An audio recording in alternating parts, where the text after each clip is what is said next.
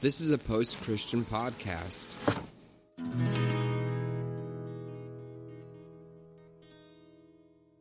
We are the Sacred Collective. All are respected, all are heard, all are welcomed. Join us. Welcome to Sacred Collective. This is Brian.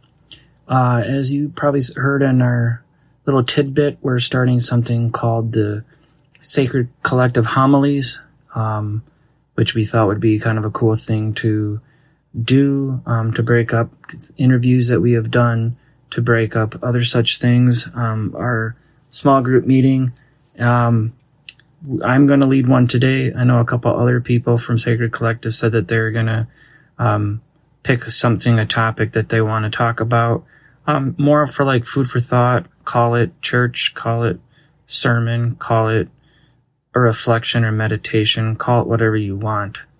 Um, so this week we're going to have lament, and I hope you enjoy.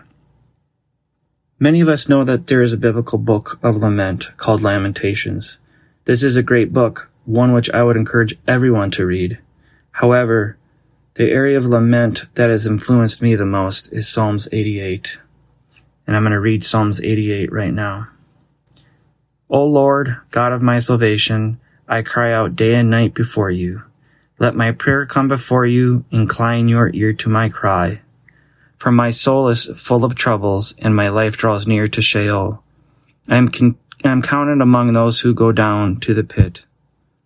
I am a man who has no strength, like one set loose among the dead, like the slain that lie in the grave, like those whom you remember no more.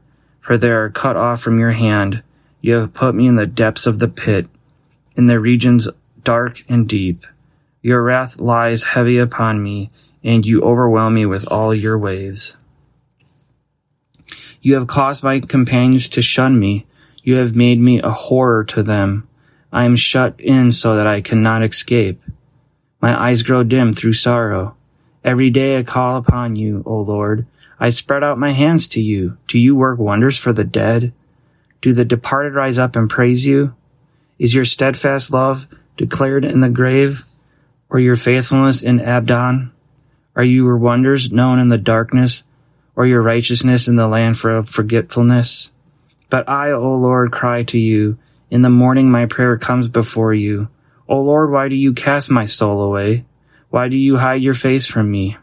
Afflicted and close to death from my youth up, I suffer your terrors. I am helpless.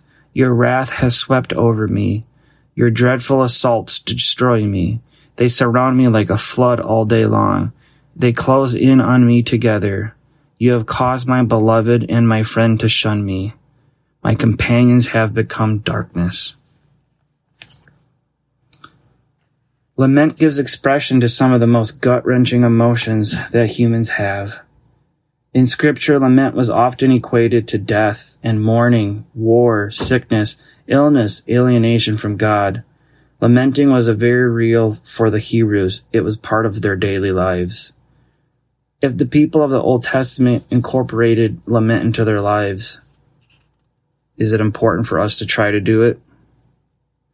According to many biblical scholars, out of the one hundred fifty Psalms that are in that book, over half of them are laments in one form or another. The two types of lament that one sees in Scripture are those of communal and individual. Communal laments, communal laments were just that. They were often done by the community, by small towns, by villages. Individual laments were done by one person in regards to a specific issue, situation in their life. The Psalms of Lament offer proper ways of addressing God in times of distress. Instead of the "don't worry, be happy" attitude, the Psalms show us that part of human emotion is to have anger, sadness, and despair. If we look at all the Psalms, Psalms eighty-eight is the most desperate expression of lament. The language and images are so bleak, dark, negative. The psalmist sees, and the psalmist waits in silence, and they wait, and they wait. Sometimes when we sit in the silence, when the darkness is our only friend, God may speak to us. Maybe not. Sometimes we hear God more clearly in our pain. Let that phrase sink in. Sometimes God speaks to us in our pains. The amazingly brilliant theologian and philosopher C S Lewis wrote, in The Problem of Pain, God whispers to us in our pleasures, speaks to us in our conscience, but shouts in our pains. It is God's megaphone to a deaf world. And God and God's self helps us in our weakness, in our weakest hours. Many of you knew I, I have grown up in a faith tradition that put any sort of muzzle on any doubt, any tor- any anger towards God, or any kind of frustration. God was always supposed to be looked at in a positive light, never in a light that could be construed as negative. So when the biggest suffering happened in my life, I had the sense that God was mad at me, pissed off, did not want anything to do with me. Lament became so real to me in the summer of two thousand five. I was a senior in college.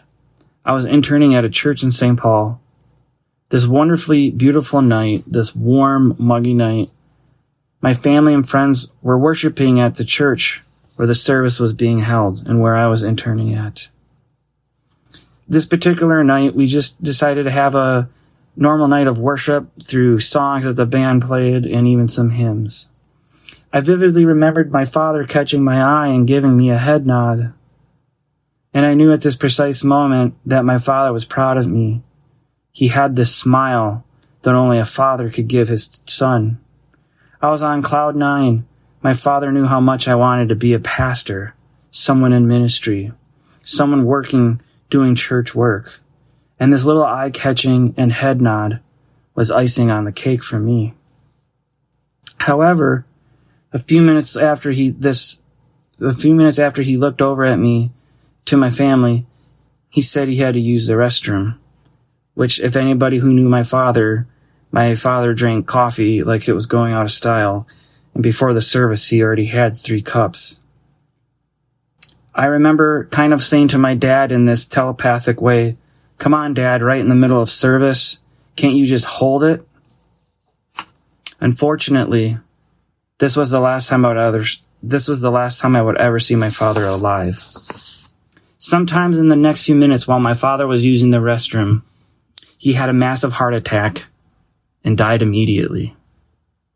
He went from being on this side of reality to the next, from seeing the faces of his family and friends, from seeing his son's face to being no longer here.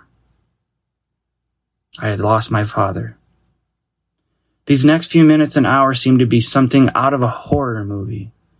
How could this be happening to me, to my mother, and to my brother? I remember that evening being so incredibly God, mad at God. I remember saying, "Fuck you" to God under my breath, telling him, "This is your fault. You let him die."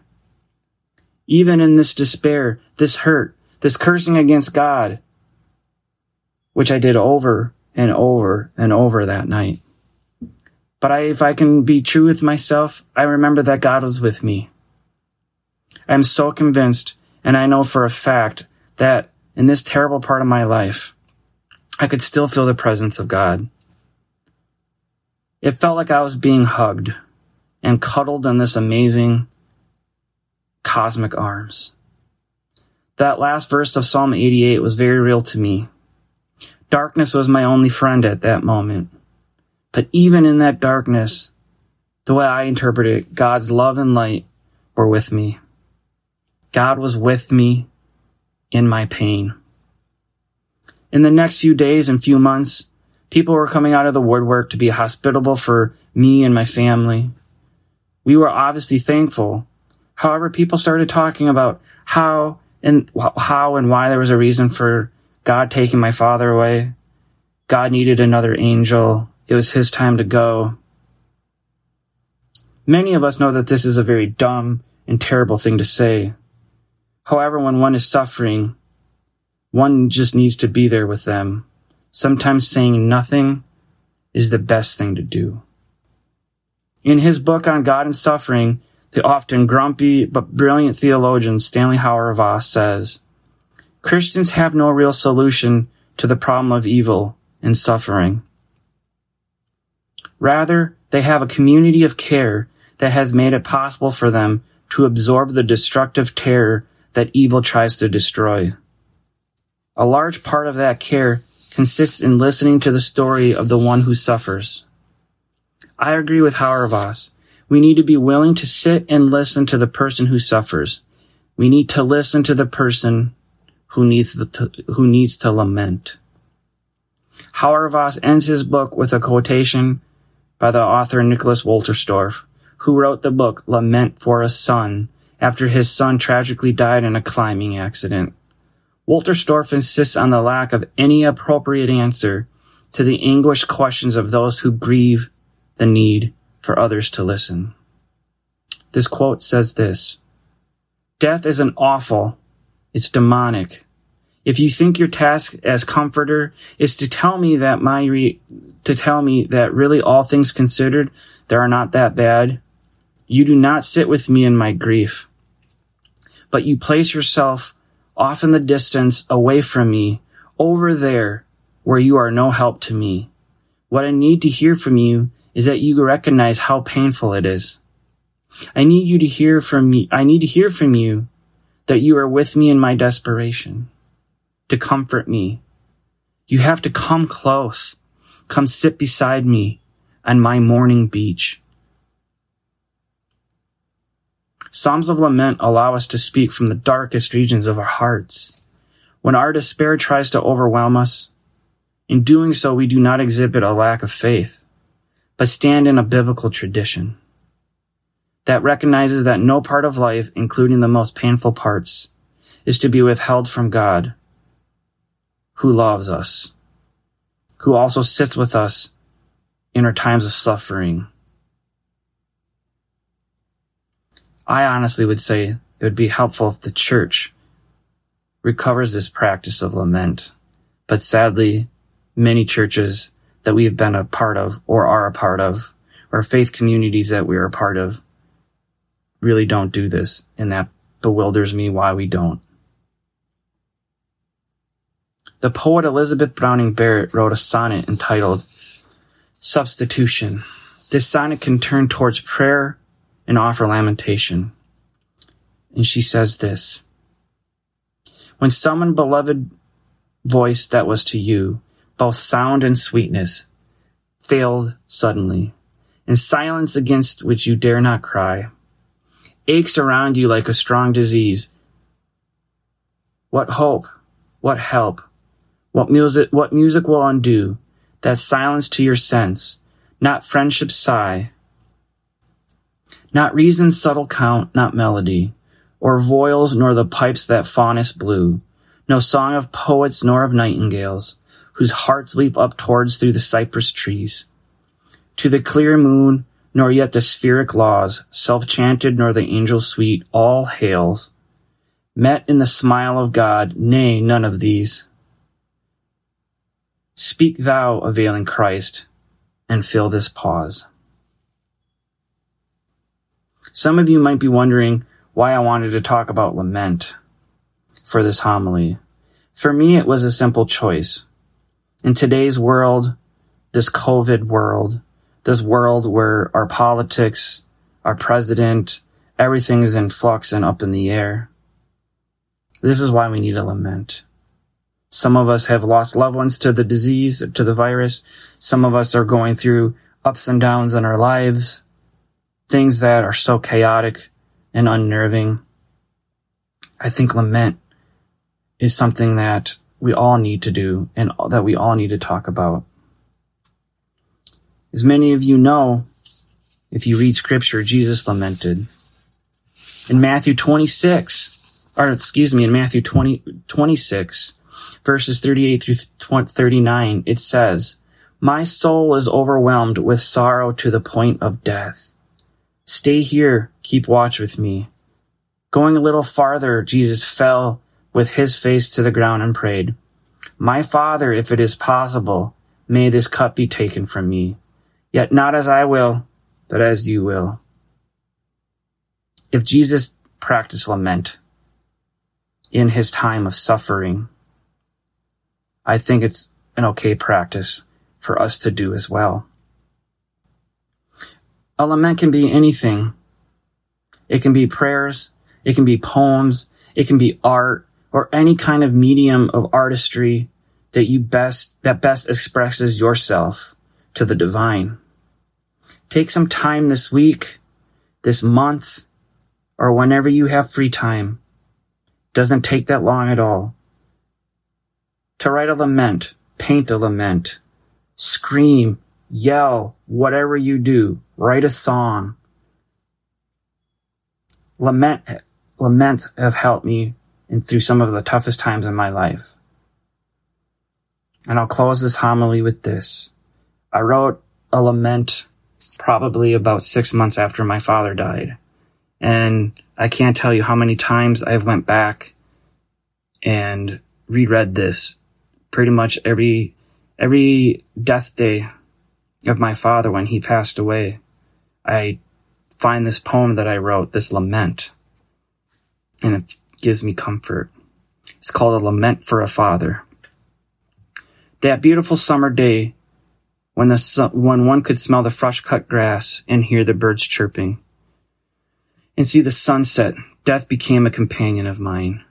This beautiful summer day turned into a hell. A hell minus the flames and lost souls, but a hell that the suffering would not end. This beautiful summer day quickly became as cold as a winter's night. Death was now a companion of mine. O Lord, where is your face in the midst of such pain? Where is your love? Absence is all I can feel. O God, I feel so distant, but at times I feel so close. O God, I want to serve you, but at many times I feel like running away. Fathers are supposed to be with you to guide you through life's storms, not to die in the middle of a church service. Fathers are not supposed to die before their son marries or has children. Fathers are supposed to be there when life seems too tough to handle. Why did my father have to die? For years I ran from you. Anger was all I felt in my soul. Now I have turned my anger into joy. Not joy that my father is gone, but joy that one day I will be reunited with him. When death is no more, when we will see each other again. I know that was heavy, Sacred Collective listeners, but I feel like lament is an important practice for everyone to do. And I know not everyone that listens to Sacred Collective is religious, and that's fine. And you don't have to be a believer in God or any God or any faith tradition to do lament. I think lament is cathartic. I think it's nourishing of your soul. I, I, for one, part of Sacred Collective is a Christian. Um, I'm a part of many faith communities, Sacred Collective being one. Um, and I think, I, and I think lament is an important thing that we all do. As I, as I said, writing a poem, writing a lament yourself, writing your feelings down. There's times after my father passed away where I screamed and I yelled and I swore and I cursed. And you know what? That's totally appropriate. That's time. There's times when you go through shit in your life where sometimes cursing might be cathartic, might be helpful, might be therapeutic. And there's times that you can be in anger, times that you can be so mad at the world, so mad at God, so mad at the church, at anything. That's, that's totally real, and that's okay. But I want to leave you in this homily to say, wherever you are in your journey in life, whether you're religious or not, take a few moments out of your week or your month to lament, whatever that is. I implore you to do it. It might be heart-wrenching to do it. It might be frustrating to do it. It might be hard to do it at first. If you write one word, one sentence, if you paint one one stroke of a paintbrush on a canvas, and that's all you can do, that's still a lament, everyone. And I will be on Insta, you know, Instagram, on the D Ms. If anybody wants to write, if anybody wants to post something or wants us to post their picture or something or lament that they did, please share. Um, this community is not just us, a couple people that meet in, you know, here in the Twin Cities, but it's all of you listeners, wherever you are here in America or internationally. Uh, we hope that this is a safe place for all of you, that you can share your thoughts, your opinions, your views, your laments. And I hope that this helped some, somebody to, um, go through any of the stuff that they're going through in their life. And please reach out to Sacred Collective, uh, in any way if you want to talk more, but hope you enjoyed this lament or this homily on lament. Until next time. Bye, everyone.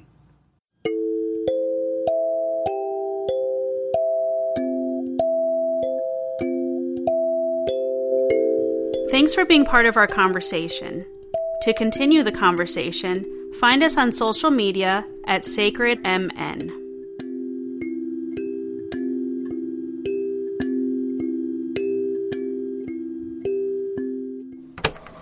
That was a post-Christian podcast.